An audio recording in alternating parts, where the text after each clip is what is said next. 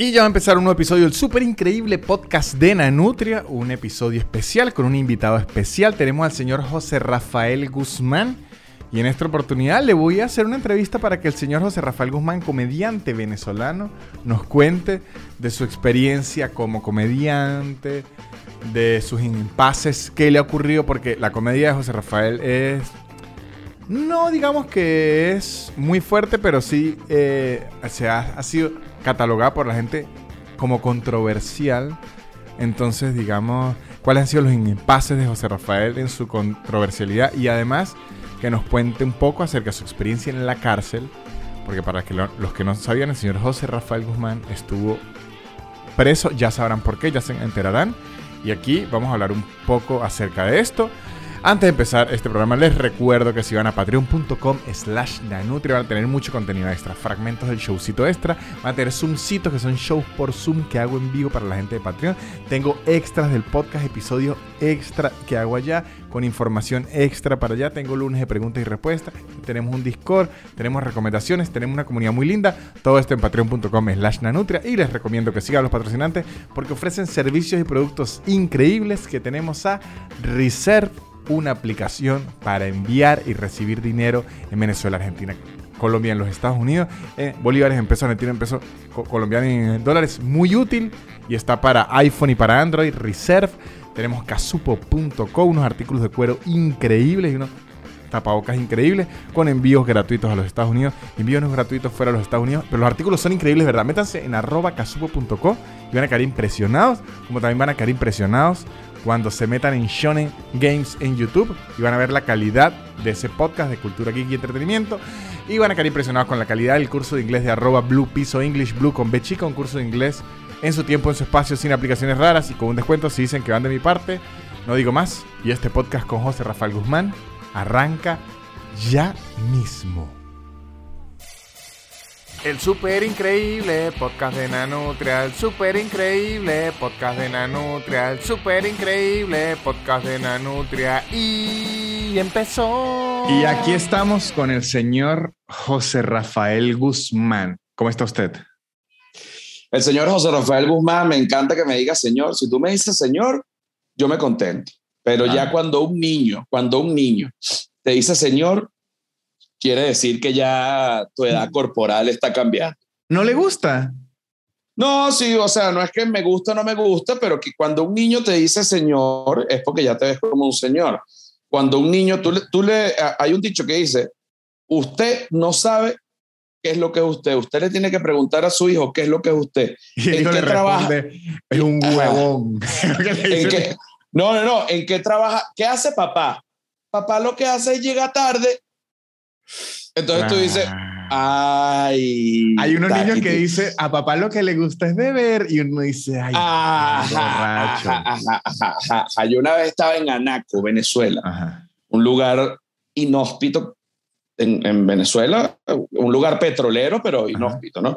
Y allí yo tenía que, eh, un tío que vivía con su esposa, y que era mi tía. Y yo estaba pequeño, yo tenía como cinco años, y un día estaban hablando de que alguien se había muerto. Y yo dije, una vez mi papá llegó a las 6 de la mañana y mi mamá pensó que se había muerto, pero no estaba muerto, estaba de parranda. Porque había oído la canción.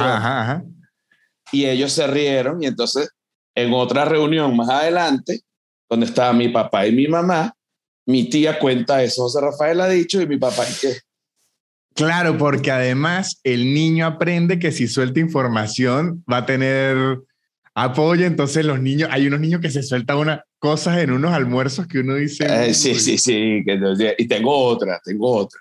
A ver, más, más, top, más top. A verla. Yo tenía cinco años. Era tal vez ese mismo viaje en Anaco. Estaba en Anaco. Tenía una prima, ¿no?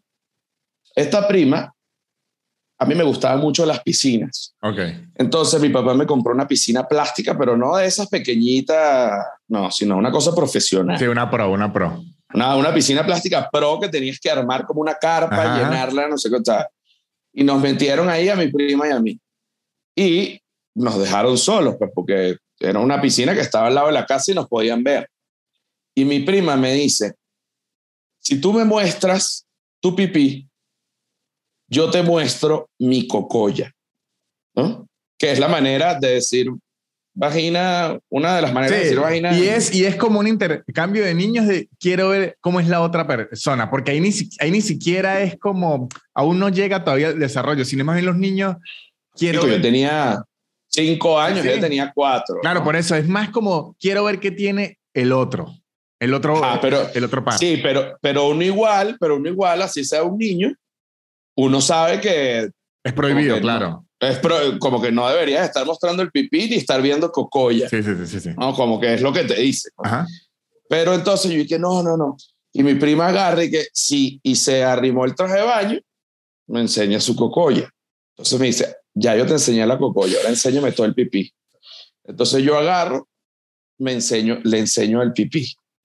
Entonces ella me dice, si tú me tocas la cocoya, yo te toco el pipí. Yo, no, no, no, ven acá. y ella me agarró. Se puso ya más dark. Y ella me, claro, fue una tocada de cocoya de niño. Pues, claro, como que Toqué, toqué la cocoya y ella tocó el pipí. Ya está, yo quedé todo loco de niño. Nos sacaron de la piscina, nos llevaron a almorzar dentro de la casa, pues eso era como una finca ahí en Anaco.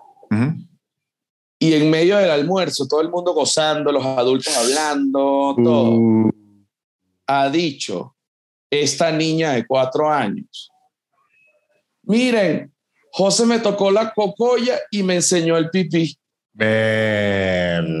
O sea, contó más nada la mitad del negocio y que le beneficiaba a ella.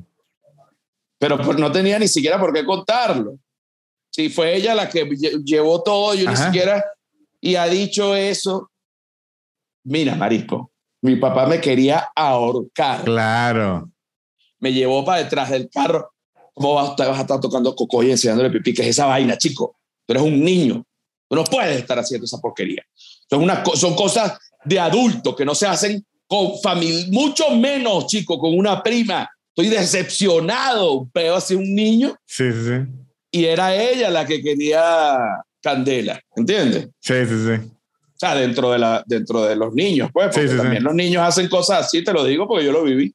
No, porque todos fuimos ni... De hecho, esto es una información que va a impresionar a muchos, pero el 99% de las personas fueron niños. No, y, y, y, espérate, y te digo, y el 100% de las personas se les olvida que fueron niños y opinan sobre la niñez bajo un enfoque de adulto que es ridículo, cuando hay que opinar sobre la niñez bajo un enfoque como cuando uno era niño. Exactamente, exactamente. Como que los niños nunca dicen mentiras. Mira, marico, yo era un niño tan mentiroso. O sea, ¿cómo vas a decir que los niños no dicen mentiras? ¿Cómo vas a decir? El refrán que dice que los niños y los borrachos no dicen mentiras, ¿es qué? Pero ustedes que beben, si no hay nadie que le fascine más una mentira que a un buen borracho. No jodas, chico, un borracho le encanta una mentira, pero una mentira mega. Al borracho le gusta la mentira megaloma. Que que, mira, yo tengo un amigo, que ese amigo tenía un carro que corría como mil kilómetros por hora y un día los corrió, pues.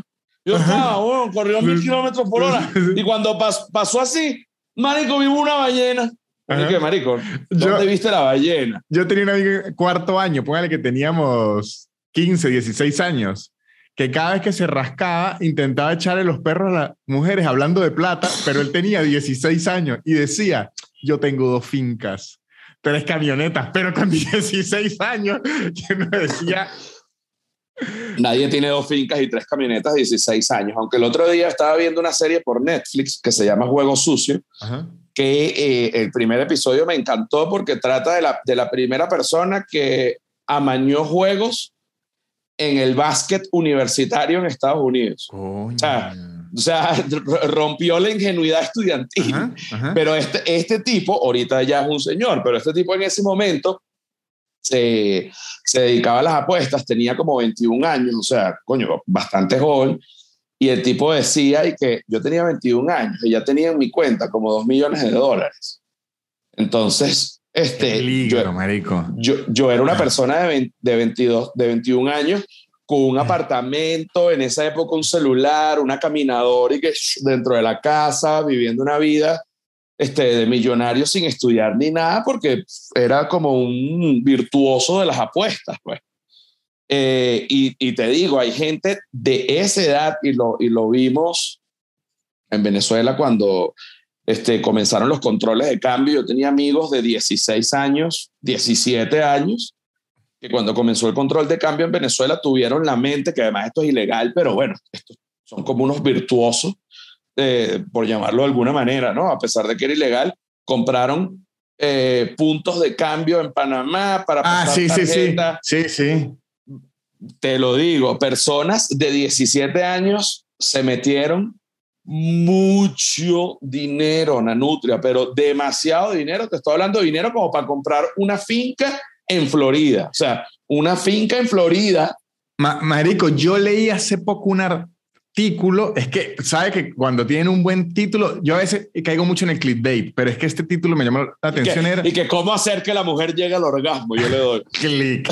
Y decía, de deje que el vecino entre y la tienda, lo que dice así el, el, artículo. No, este, Marico, el artículo era de, decía los adolescentes douchebag, ¿no? Ajá. Yo dije, me interesa, ¿qué están haciendo los adolescentes ahora? Y Pero, ¿qué son, ¿qué son, los, qué son los douchebag? Douchebag es como en inglés decir imbécil, pero de un mal tipo, como un echón, un creído, un hablador de huevo. Un. Ya, como un bluffer. Un bluffer, un jetón, pero además que es un imbécil. No, porque. Okay, Bluffer es que usted habla de más sin tenerlo. Aquí usted lo puede tener, pero es un echón, un. Ah, ya. Ya, ya, ya, ya. Es un, un mal tipo.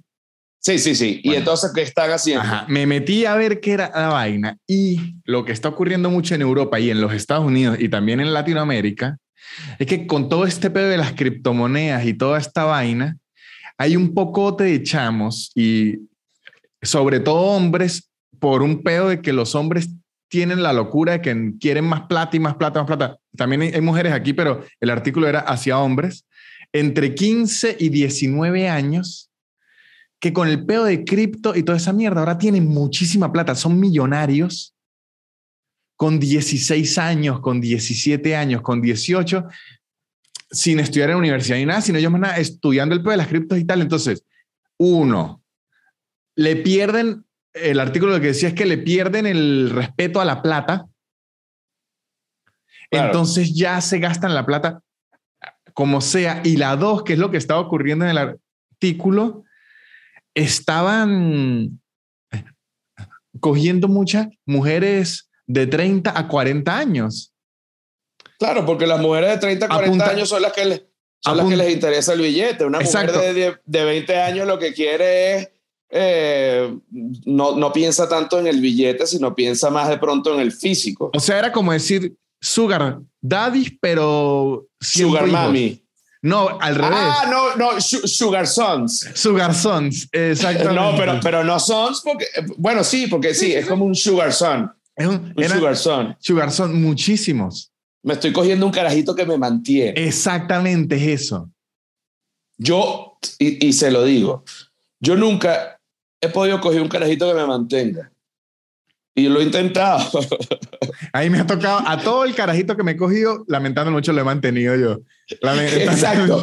Yo, yo, busco puro carajito que no sabe de cripto. es lamentable. Ajá, mire, José, yo quería eh, hablar con usted, hacerle más como una tipo de entrevista. Nosotros hemos hablado mucho, pero la verdad yo le he preguntado a usted muy poco acerca de su vida profesional. Usted es ah, bueno. un comediante que tendrá que 15 años haciendo stand-up. Eh, ya te voy a decir, desde que comenzó la primera vez que yo hice stand-up, yo estaba en, vamos a sacar ese cálculo, en cuarto año, de en tercer año de la universidad. Y cuando yo estaba en primer año de la universidad, yo tenía 23 años. Entonces, en tercer año tenía 25 años. Ok. Ahorita, tengo 39, o sea, tengo 14 años. 14 años haciendo este stand-up. Y yo no sé si yo se lo había dicho esto alguna vez, pero usted, Daniel Pistola y Led son fueron mi inspiración número uno para empezar a hacer stand-up, más que esos cuentos. Yo a lo mejor en una entrevista alguna vez cuando sea una estrella, seguro por tirarme la intelectual diré que si George Carlin y eso, ¿sabe? Como para que la gente diga, no, este es un letrado. Pero la verdad, fueron ustedes tres, ¿por qué?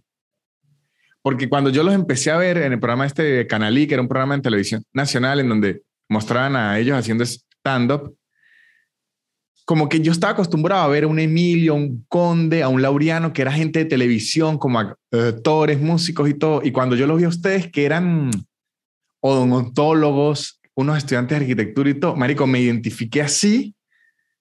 O sea, digamos que a ustedes los vi como esta una persona normal. Dije, este chamo es una persona, este chamo puede ser amigo mío, ¿se entiende? Hice esa...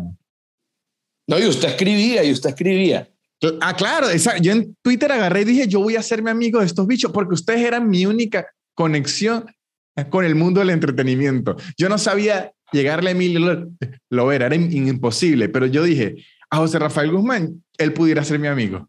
No, bueno, claro, y me escribiste y nos escribí, yo, porque ya yo te seguía por Twitter y me parecía un buen tuitero, entonces yo me acuerdo clarito que tú me escribiste y yo te dije, oye, es un honor, Nanutria.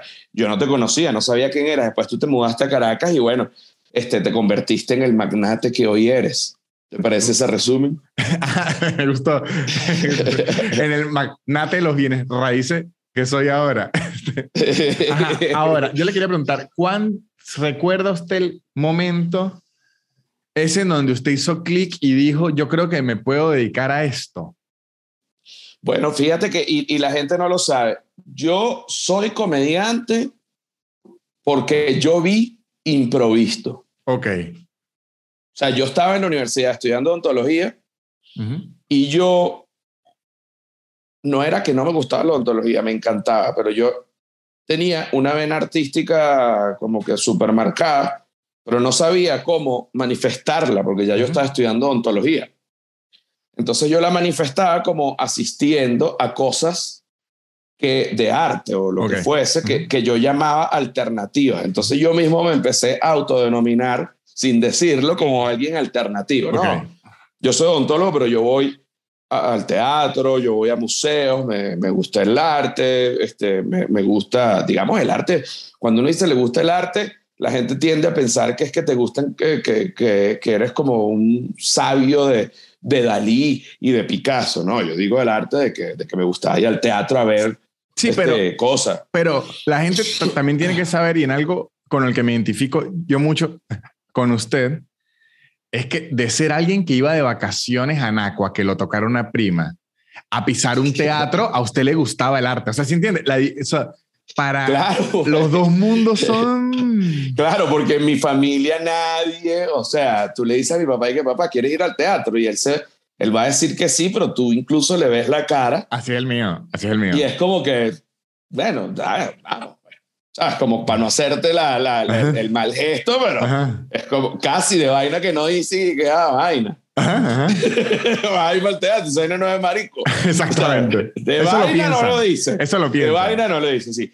Entonces, yo estaba en la universidad y fui a ver improvisto una de las primeras temporadas que fueron en el CELAR, que es un, un teatro muy famoso allá en Caracas. Eh, y coño, cuando vi a esa gente haciendo eso, eh, que te los puedo nombrar los que están. están Elías Muñoz, estaba Verónica Osorio, estaba Van Troy como, y Mondongo, que es el fundador, entre otros que también eran buenos, pero no, Luífer, que era como un flaquito también, en, varios.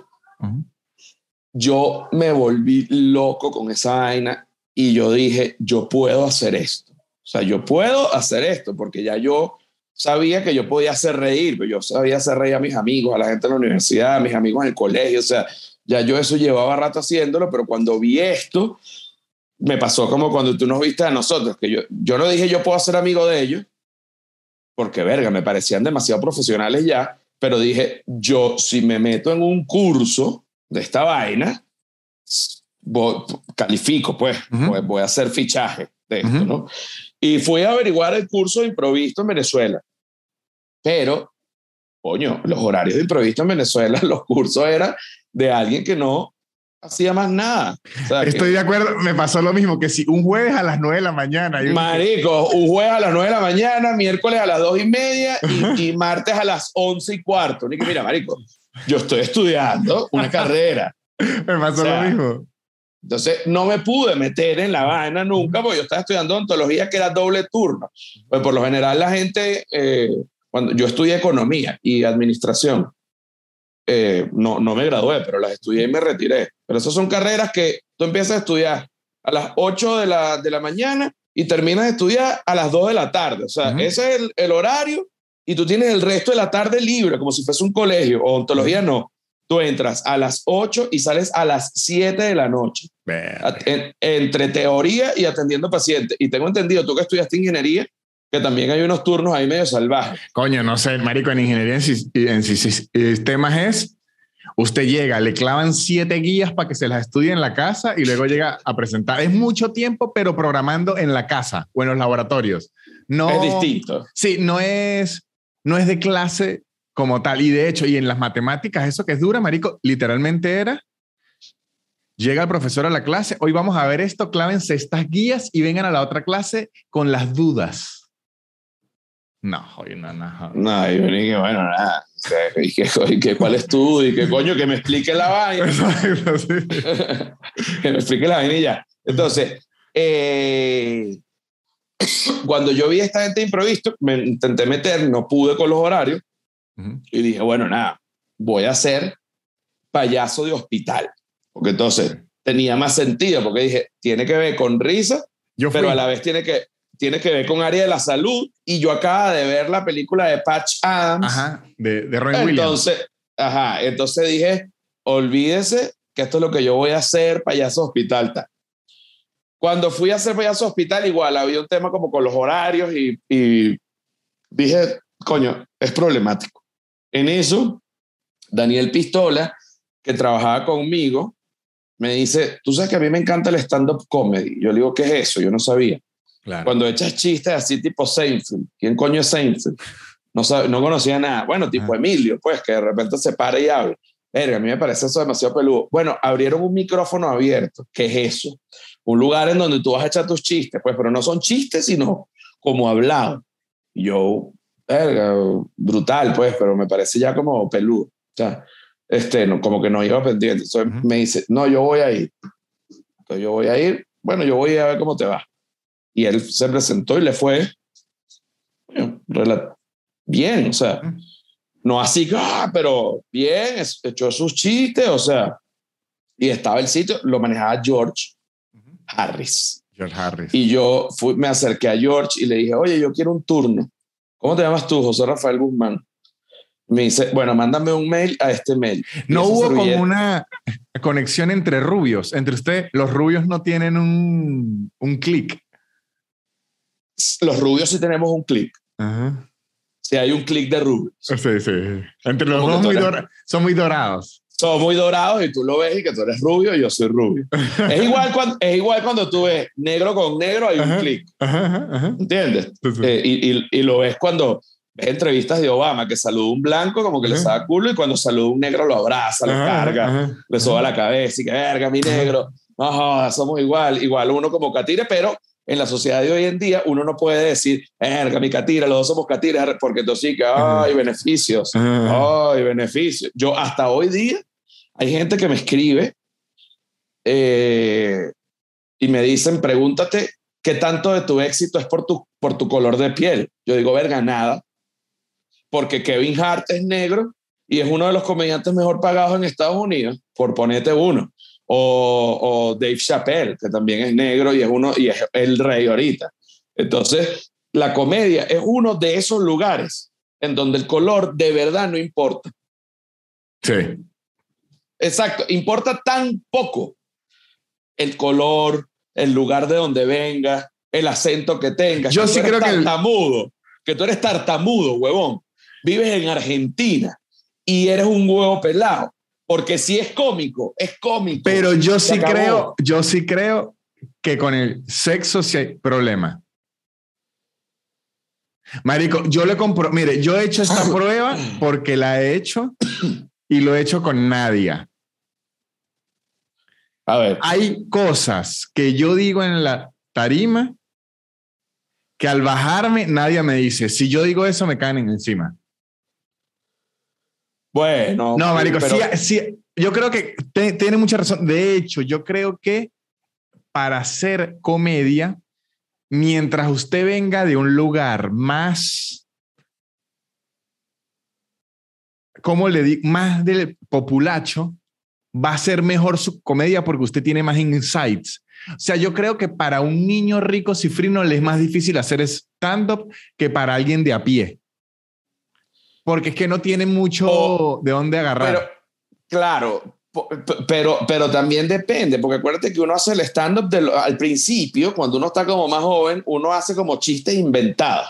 Claro. Pero, pero después uno ya se va yendo a situaciones personales porque uno se va nutriendo de lo que va viviendo cada vez más adulto. Pero usted sabe que eh, la identificación es clave, sobre todo al inicio. Y mientras usted más data tenga de cómo vive la gente en el día a día, las referencias que tiene la gente en el día a día, creo que se le es más fácil entrar al mundo de la comedia a que venga alguien de plata que tiene referencias de gente de plata. Sí, pero es que fíjate, porque también pasa lo contrario, porque también cuando, cuando yo comencé, que tú todavía eras un niño tomando tetero, estabas desde San Cristóbal mm, tratando de conocer, ¿no? Yo tomo tetero aún, eso no me lo quita. Aún, exacto, exacto. Eh, eh, cuando había dos lugares, el, el, el molino, el Molino Rojo, que era como el, infierno de Estambul, que lo llevaba Carlos Sicilia, y estaba Teatro Bar, que aunque ahorita es un lugar de mendigos y no sé si está cerrado, en ese momento era un lugar realmente de gente como pudiente, los cifrinos, ¿sabes? La gente fresa, etc. Cuando iba alguien más del populacho, comediantes que los había, a echar unos chistes en el teatro de que si cuando voy en el metro, que cuando estaba pidiendo cola, no conectaba, porque la gente que estaba en teatro era gente de billete. Pero cuando echaba esos chistes en el Mulan, coño, la partía. ¿Entiendes? Si, tú si yo iba para el Mulan a echar unos chistes y que, bueno, yo cuando no sé qué cosa, pelabas bolas, te bajaban a piedra. ¿Entiendes? Pero si echabas ya unos chistes más fresones en el teatro, te los entendían un poco más. Entonces también depende del contexto y depende de lo que tú escojas para el tipo de público, pero y, y, es lo que te digo, que eh, si, y, y, lo tuiteaste tú el otro día, si uno agarra lo que te resta y haces que te sume, te suma. Verga, yo tuiteé eso. No, pero coño. Yo sí. coño, te tuiteando rechísimo. no, no, no. No pusiste, pero como que no lo tuiteaste. Te hicieron una entrevista. Entonces, ¿qué coño? Que te preguntaron. Yo leo, a mí me encanta. Yo soy tu fan, weón. Yo soy tu fan. Pero ni siquiera por tu comedia, y no te vayas a ofender. Yo soy tu fan por, la, por las bolas que le echas. O sea, que tu comedia me encanta. Y, o sea, eso no ni siquiera lo tengo que decir yo, pues si no, no tuviese el éxito que tiene sino que me encanta que eres un carajo trabajador de verdad y que no anda con postureo y que no anda con mentiras, ni fake it until you make it, ni un coño de madre. Eso tiene un mérito y eso es arrechísimo y por eso estás donde estás. Te quiero por eso. Gracias, muchas gracias. Porque no andas con postureo y con mamagüevada. Eh, ¿De qué coño era lo que estaba hablando? Ajá, que eh, algo que si no resta le suma, pero es que no le entendí. Ah, que leí un, leí un artículo que te hicieron, una entrevista, no sé, que te preguntaban sobre ser tartamudo. Entonces ahí decía que, que tú lo agarraste eso que, que coño, que era algo malo, pero no me acuerdo las palabras, que era algo ah, malo. Ya, pero ya creo que me acuerdo, eh, estilo, el, el, sí, sí, que es como que si usted controla con lo que lo puede joder ya más bien es como un superpoder y no, sí, sí, sí era, sí era algo así. Exacto, lo, lo, que antes te podía arrestar ahorita te distingue. Que marico, el bicho tartamudo que es demasiado cómico porque justamente aparte de que es cómico también es tartamudo. Bueno, pues de pinga. Pero también tú tuviste podido ir por el otro lado. Decir, verga, yo nunca pude ser comediante porque soy tartamudo, nunca lo pude controlar porque soy tartamudo, y es completamente válido. O sea, dime, dime tú si te a ti nadie te lo puede decir, pero si llega alguien hace años antes de que tú existieras como comediante, marico, a mí me encantaría, pues soy tartamudo, ¿sabes? Y que bueno, coño, tienes eso jodido, tienes que primero arreglarlo tartamudo para después ser comediante. Pero tú no le paraste bola a eso, tú ni siquiera lo pensaste, simplemente lo hiciste, hiciste lo que tenías que hacer y ahorita eres un comediante tartamudo. Entonces ahora vamos con las mujeres comediantes. Hay mujeres comediantes, hay menos mujeres comediantes, sí, es cierto. Eh, a lo mejor hay una predisposición, verga. Eso sí, es, marico, es que yo la he visto, así mire, la E. La E es que es una locura. Es raro. es que yo no la tengo. Claro, pero ah, e, eso es distinto. Que usted no la tenga es distinto. Pero marico es, ¿sabe quién me lo explicó una vez? No me acuerdo si fue Nadia o Estefanía, no me acuerdo eh, cuál de la, Dos, que mire esto, lo que me están explicando. José Rafael Guzmán se puede subir a la tarima, ¿no? Y usted suelta su material, ¿no? Suelta, suelta. Usted está buscando ser gracioso, ¿no? Eso es lo que está buscando cuando se monta en la tarima. En cambio, a ellas al inicio, por las miradas y por el olor, no solo de los hombres, sino de las otras mujeres, tienen que intentar no ser tan guarra, pero intentar no ser tan cifrina, pero se siente, ellas, tienen que andar como por un túnel, a, ellas las evalúan en una, en una planilla diferente, no sé si me explico. Sí, pero a ver. No, de que se puede lograr, ojo, de que se puede lograr, se logra y de que lo logran, lo logran, pero al inicio a ellas le evalúan otros puntos que a uno ni le paran bolas. Empezando porque si estás divina, también te suma. Pero a, veces, a veces le resta. Marico, es que es mucho. Yo recuerdo, Marico, le, voy, le voy a poner un. Es que te, lo, pero te lo digo, pero yo te lo digo de verdad. Pues Ojo. tú puedes ser pero mire eso, eh, ahí está entrando otra rama que es divino. Si usted es un hombre y está divino, igual le suma. Es que estar divino no importa el estar, estar, estar, divino suma, marico, y eres comiquísimo. Y así no seas tan cómico, la gente te sigue porque eres un poquito cómico y estás divino. Entonces eres lo máximo. Por eso, entonces ahí, ahí no estamos hablando de sexo, sino estamos hablando de estar divino, que eso es otra, otra categoría. Ajá, exacto, que independientemente de la, del género. Ajá, exacto. Estar, divino, es otra estar liga. divino suma. Ok, estar divino suma. Eso sí, eso sí. Ok, ok. Ahora voy yo. Está Amy Schumer. Está Ali Wong. Está Sofía Niño de Rivera. Ajá.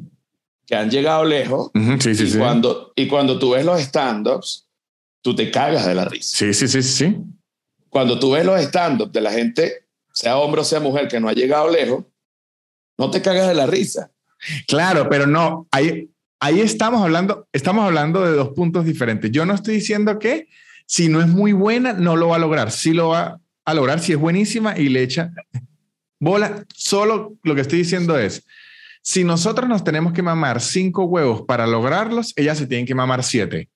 Ah, bueno, eso, eso seguramente está, es así, pues. Hay dos huevitos extra que a nosotros ni, ni los tomamos en cuenta y ella se los tiene que mamar. Sí, sí, pero, pero también cada uno tiene los huevos que se tiene que mamar, que es a lo que voy. Porque tú tienes el huevo de la tartamudez. Ese es un huevo que no tenemos ninguno de nosotros. Ah, no, claro, no, ahí, ahí, eso sí, en el mundo de, de, de mamarse los huevos, ahí van sumando o restando huevos. Ah, tú estás poniendo esto, yo no, tú estás poniendo esto. O sea, pero ahora la, mujer, la mujer, si, yo fuera, mujer, si yo fuera tartamudo y mujer, le sumaría otros dos, ¿ve? Sí, y ahora. si yo fuera tartamudo y enano. Por eso, es, exacto, es que tiene razón. Es que le van sumando. No, pero es que está bien, está bien, está bien. Ahora voy yo con la contraparte. Ajá. Porque, porque...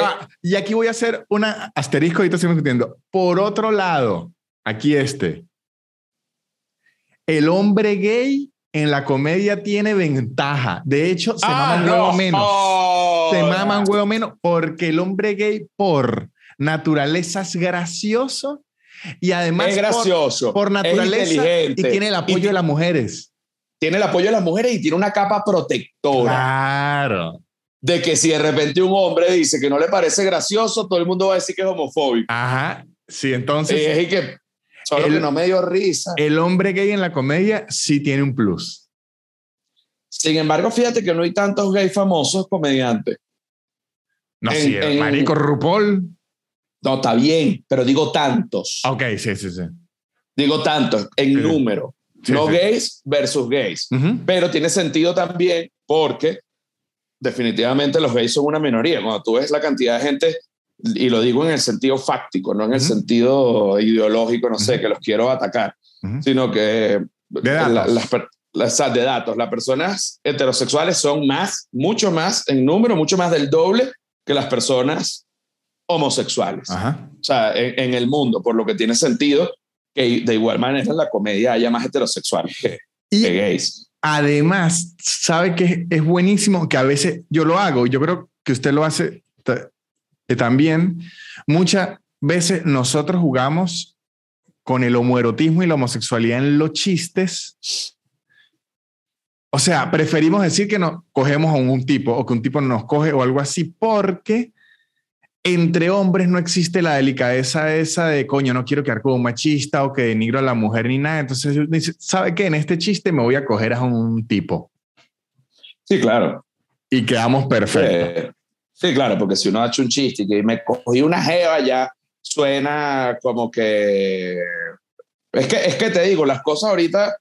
Eh, las cosas en el mundo siempre han estado raras y siempre hay cosas que están buenas y están malas. Pero, por ejemplo, el otro día hubo un caso que me llamó demasiado la atención, que es que el, al vocalista de Maroon 5, que es un tipo que está divino así, con unos tatuajes. Está en top divinos. Es top divinos, o sea, es top divinos. Y canta con los tatuajes, toda la vaina. Y se, se subió una tipa que la perdió, marico, y se subió a darle un abrazo. O sea, lo abrazó así, el tipo está ahí y el tipo cuando la caraja lo abrazó voltea y así que como un gesto como que va, como que maldita sea que me abraza. Bueno, al tipo le cayeron encima porque era un patán, que una fan que le abrazó, que él se veía los fans y vaina. Y de pronto hicieron el análisis, no sé quién, que no fue él, dijeron, si se monta un tipo que la pierde y abraza a Ariana Grande, lo parten a coñazo. Entonces, no abracen a nadie, se acabó la abrazadera. Si no se puede abrazar mujeres, tampoco se puede abrazar hombres. No, pero marico, eso es una buena regla, es si usted no le pide permiso a alguien para abrazar o no lo conoce, no estén abrazando gente, a menos, a menos que estén en un restaurante de carne. Usted vea que se está ahogando y es un abrazo para... Es la, es la maniobra de Henry. Exactamente. Sí, es, el, es, el, abrazo para salvar la vida. Pero independientemente, eh, así, como, como ya estás hiper sobreentendido que un hombre no puede andar abrazando a una mujer sin, la, sin, sin que la mujer le dé el previo, coño, conocimiento. Y eso está, eso está hablado. Eso ya está hablado en Twitter, eso está hablado en, en los grupos sociales, por los grupos de WhatsApp, y ahorita eso cambió.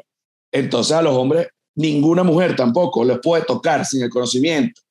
Porque porque estamos justamente buscando la igualdad y la justicia. ¿Y por qué coño de la puta madre yo creo que... tú me vas a abrazar? No, porque yo soy mujer y tú tienes que ser bueno conmigo. No, chica, yo soy un humano y no quiero que me toquen, pues yo odio que me toquen, yo, yo, yo. A mí no me gusta que me toquen, yo sufro con la foto, huevón. Yo me tomo la foto y abrazo y ya, pero yo no ando con sobadera, ni apretadera, ni tocadera. Yo soy un carajo que toco muy, muy poco. Sería increíble que, yo agarré este clip, el de Soy un carajo que toco muy poco, y ese es el trailer del programa. Arranca pero José Rafael, yo soy un carajo que toca muy poco. Así. Toco muy poco, marico. Yo, y, y, recuerda contigo, yo no ando abrazándote, ni a cada rato y que pellizcándote una tetilla. ¿Qué pasó? Te doy una nalga. No, chico. El espacio físico se respeta, mamá hueves. Y lo digo con E al final para que quede para todo el mundo. Me fascina. Seas hombre o seas mujer. Es mi, mi punto con el espacio físico. Pero ahora, con respecto a que las mujeres comediantes se tienen que mamar dos huevos más, se lo tienen que mamar, y, pero eso va a cambiar. Sí, sí, sí va a cambiar. Yo me tengo que mamar también mis huevos, no creas. No, es que, eso es que aquí nadie está diciendo que nadie se los mama, porque esta, las carreras de arte en general son bien de mamarse un huevo. Yo tengo el huevo de que tengo, de que, de que tengo tetas. Entonces ya por ahí los hombres Ah, ese es el de las tetas, que me provoca esclavarles cuatro coñazos. ¿Entiendes? Es como que, mira, marico, yo no te conozco. Sí. Y, y te estás poniendo con una ladilla. Y si quieres, podemos tener un peo, porque es que yo también soy un humano que me arrecha. Yo tengo el estigma de que soy un drogadicto. Un drogadicto de los peores, cuando lo único que hago es que fumo marihuana. Tengo el estigma de que soy loco, de que soy peligroso, cuando soy el único carajo que estoy en Nat Geo. ¿Entiendes la vaina? En Nat Geo hay muchos asesinos en serie también. Exacto. Y mucho animal peligroso. Pero sí te digo, eh, y, lo digo porque el otro día estaba conversando este, con un amigo que, que ni siquiera realmente no sé por qué digo que es un amigo, pero realmente amigo no es pero estaba conversando con él, este, que vende, trabaja aquí en México y vende series y vainas. Yo le digo, coño, marico, vamos a hablar para... Pa, yo tengo varias vainas que tal vez... No, será para que a donde yo venda lo tuyo lo cierren. Y le dije, mira, mamá, huevo, esa vaina es una vaina que está en tu cabeza. Yo estoy en Nat O sea... No, y, y además es una grosería lo que le está diciendo.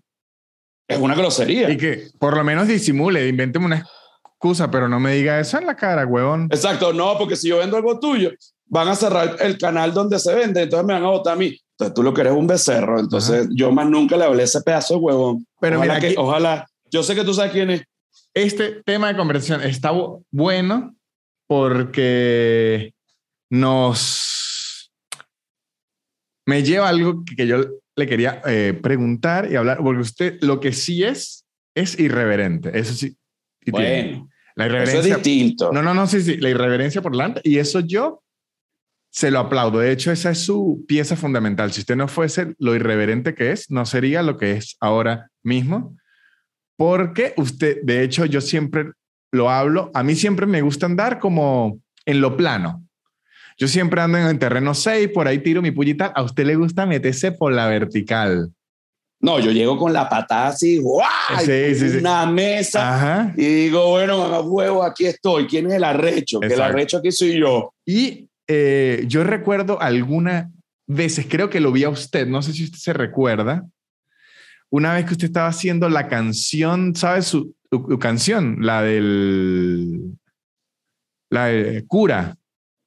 Ajá. En Teatro Bar y que un borracho le tiró un hielo pasaba. Sí, porque es como que yo tengo una canción, yo, yo hago canciones, a mí me gusta mucho la comedia musical, pero la comedia musical a mi estilo. Y yo hago canciones sobre temáticas, ¿sabes? Sobre, a, mí me gusta, eh, de toda la vida, he tocado el tema de la pedofilia, porque me parece que tiene demasiada tela que cortar. O sea, no es simplemente que viene un tipo que abusa de un niño y ya, es como que ya va. O sea, este tipo que abusa de un niño, ¿qué coño de madre tiene en la cabeza? Este niño también, ¿dónde está? ¿Dónde estaban los papás de este niño? Este, porque este niño, porque este carajo tiene tanto acceso a este niño que lo pudo coger. este, ahí hay tantas vainas que cuando tú, tú ves un caso que yo siempre saco y, y trato de desmechar. No porque yo quiera hacer arrechar a gente, porque yo soy comediante, yo quiero que la gente se ría. Solo que quiero hacer que la gente se ría con unos temas que a mí me interesan, no con una maricada que, o sea, ahora que a ti no te guste, te pinga. Pero que el chiste sea malo o sea bueno, es otra vaina. Solo que la temática es jodida. Yo, yo tengo esta canción sobre la pedofilia, que hablo sobre mi primer beso, toda la canción, y al final de verlo que mi primer beso fue que me lo dio un cura, cosa que es mentira. Además, yo estudié en un colegio de cura donde ningún cura en la puta vida, yo nunca me enteré que hizo una vaina un niño. O sea, para mí los curas, mis curas, con los que yo estudié, son unos curas de puta madre. Tomaban ron, jugaban dominó, españoles, bocatas a serrano, carácter estricto, pero nada de tocar el culo. O sea, ¿entiendes? Unos curas como es. Eh, no me acuerdo ni qué coño madre estoy hablando. Ah, bueno, entonces hice esa canción y yo la canto como remate de un chiste. Y hay gente que se lo toma como que yo estoy, sale bola, como que yo estoy ofendiendo a los niños que se cogieron y apoyando a la pedofilia. O sea, tú tienes que ser un estúpido para creer esa o un borracho. O un borracho, que estás borracho y que además un borracho así con esta voz dice, tú eres un drogadicto. Y yo estoy normal así en una tarima, así que... Se recuerda momentos donde le hayan lanzado así hielo gente arrechándose, además de la canción. Coño, me recuerdo borracho diciéndome drogadicto, que es la vaina más, este, es la vaina más hermosa porque no hay nada más ridículo. hipócrita, además. Y, y, más imprudente que un borracho, y lo digo aquí abiertamente, no estoy en contra de que la gente beba, pero cada uno de ustedes, y lo digo así, cuando está borracho se ve ridículo. Claro. Habla, habla mal, habla de más, comete imprudencia y es un estúpido. Entonces, coño, si me vas a decir drogadicto, por lo menos me lo tienes que decir sobrio. Sí, sí, sí, sí. O sea, no me vengas con mariquera, ¿entiendes? Porque tú nunca en tu puta vida me vas a ver a mí poniendo una cómica de borracho porque además la gente, la gente se puede cagar encima borracha y la gente dice, bueno, es que estaba borracho. Bueno, es que, no, chico, a mí me rompe los cojones los borrachos. Me fastidia. Si tú no te puedes controlar con el alcohol, anda para el coño tu madre. Sí, y, además es dificilísimo de, de, controlar porque todo el mundo dice que no, el alcohol no me afecta, no me afecta, hasta que le afecta. O sea, Marico, ¿cómo no te va a afectar una vaina que te tomas tres rones y ya no puedes ni hablar, chico? es absurdo, es una sustancia jodida para el cuerpo. Lo que pasa es que es legal, tiene tiempo legal y, y bueno, pues de puta madre, pero tú te... Y que no vale, el alcohol es arrechísimo. No le saluda. Y que, ok. Arrechísimo. Ahora, pero lo que no puede negar, podrá verse uno ridículo, pero lo hace bailar salsa uno. Eso sí. Hay cosas. Hay, hay pros y contra. El alcohol tiene muchos contras, pero yo que soy tieso para la salsa, yo de repente estaba, José Rafael, en un peo. No, no, no, no, no. Porque, y aquí viene una teoría grande que yo tengo y a ti te va a encantar. La teoría de que una cosa es una cosa y otra cosa es otra cosa. Ok, ok. Coño, si tú vas a hacer, tú vas a dar un discurso político, te vas a meter una pea, mal. Exacto. Pero tú vas a bailar salsa trancado, te vas a meter una pea bien. Exacto. Te pongo otro ejemplo. otro ejemplo. Eh, Yulimar Roja. Ajá. Voy a poner. Ganador olímpica. Todo. Se ganó la medalla. Toda Venezuela se emocionó. Bien. Pero, coño, Yulimar Roja es chavista. Pero, coño, independientemente de porque sea chavista, porque Yolima Roja es súper joven, nació ya bajo el gobierno. Coño, para los que no somos chavistas, mal. Pero, pero una cosa no prela la otra, no es y que, coño, ganó las Olimpiadas. Sí, pero esa es chavista. No, ganó las Olimpiadas y eso no tiene nada que ver con que sea chavista. Y es chavista y eso no tiene nada que ver con que haya ganado las Olimpiadas. Sí, sí, sí. Son, son dos vainas distintas. Entonces tú en el momento que gana las Olimpiadas, tú tienes el derecho y el deber de contentarte. Y en el momento que ella salga abrazada con Maduro, coño, tienes el derecho de arrecharte también. Pero eso no quiere decir que te va a quitar el contento de la medalla. Solo que, coño, porque la gente tiene, no, la gente no es una sola vaina, la gente tiene, coño, un universo. ¿Sabe que cosas? Yo, tengo esa idea en la cabeza hace tiempo, usted la tiene, debo decir, la tiene mejor, eh, mucho mejor digerida, mucho mejor expresada, pero yo lo que decía es que ahorita por las redes, siento que hay mucha gente que se volvió binaria. Se volvió es estilo cero o uno. Y la vida no es cero y uno, la vida es, o sea, un ejemplo, le voy a dar un ejemplo. Eh, yo particularmente tengo un rechazo fuerte hacia la gente muy conservadora. Lo tengo. Y tengo, por otro lado, amigos muy amigos y familiares que quiero muchísimo, hiperconservadores. Dejan de ser mis amigos. Les dejo hablar y los odio, no porque en el fondo sé que son buenas personas y todo, simplemente ese lado no me gusta. O sea, a, lo que, a usted no le tiene que gustar todo de una persona, ni tiene que odiar toda una persona. Usted puede manejarse en los grises sin peo. Y yo he caído últimamente en lo que tú estás diciendo, o cero o uno. Y está mal. Sí, está malísimo. Porque yo, por ejemplo, si yo ahorita peleo contigo, yo me conozco. Yo más nunca te hablo. O sea, no es que te voy a atacar, ni, que, ni que si te veo te voy a decir una vaina, te saludo normal, pues yo más nunca te busco. Es como que, a menos que arreglemos la vaina. ¿Entiendes? Pero no hay eso que pasaba antes, que era que, coño, tengo un peo, bueno, déjame llamarlo, ¿qué coño importa? Marico, así soy yo.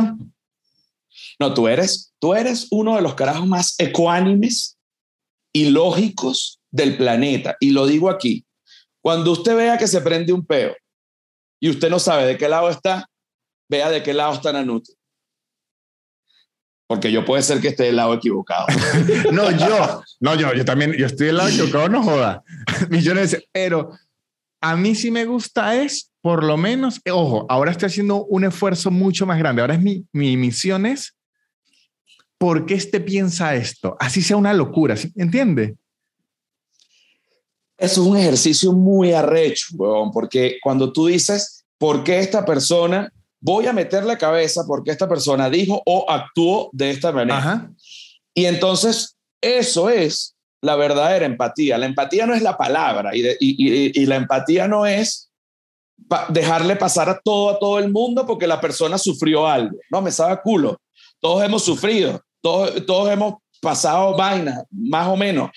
Y, y, tú no puedes justificar una mala conducta porque una persona haya tenido una vaina mala. Eso no, pero lo que sí puedes hacer es entender. Eso, es que, Marico, eso, eso lo descifré en estos días como que bebiendo y hablando así entre gente, como que solté la oración. O sea, cuando usted suelta una oración que uno dice, coño, voy a anotarla porque esa oración al fin lo hago, al fin lo hago palabra. Es que usted entienda algo no significa o que lo justifique o que lo perdone, pero el entenderlo ya usted agarra contexto, por lo menos, ¿no?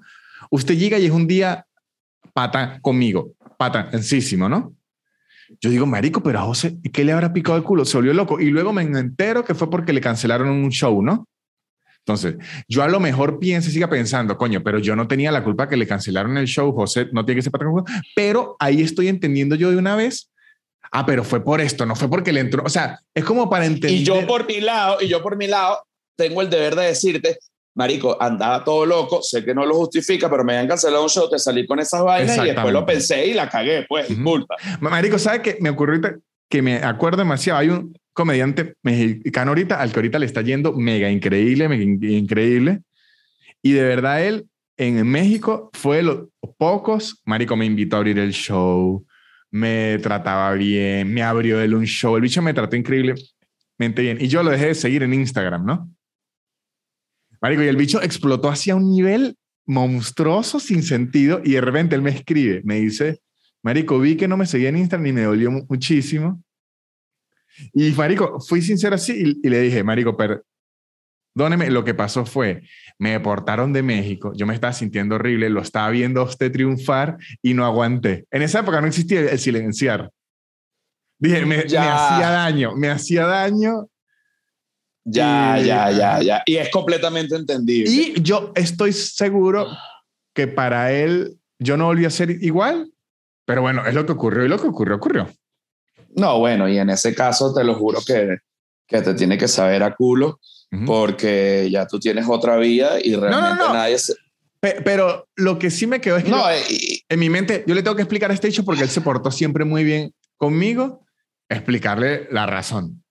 Bueno, eso sí, eso sí, pero yo siento que en, en, general, en este caso, porque él se portó muy bien contigo, pero en general nadie tiene que dar explicaciones de por qué deja de seguir. Exacto, eso sí. A menos que sea una persona. Empezando, empezando porque nadie debería estar buscando si te sigue o no. Sí, sí, Claro, pero este. Marico, eso te lo juro, yo soy, en ese sentido, soy de las pocas vainas que te puedo decir que tengo una madurez que va más allá de lo evidente. O sea, yo no, yo uso las redes sociales de la manera más sana, brother, que, las puedo utilizar alguien. Yo nada más mando y consumo, pero yo no, yo no. A mí la gente me dice unas vainas y que, ¿y por qué no buscas de quién es esa cuenta? Yo que, ¿cómo se hace eso? Bueno, marico, te metes en la cuenta, dices que se te olvidó la clave, te van a mandar una vaina en tu mail y, y, te, va a salir, aunque sea los últimos dos números, y ahí te pones a buscar. Marico, ¿tú crees que yo tengo tiempo para hacer esa mierda? Marico, la gente sí es ociosa. Pero espérate, te estoy hablando de gente amigo nuestro. ¿Entiendes? que sí, Ricardo Montaner, eh, en esa. Exacto. No, no, no. Camilo, el esposo de la hija.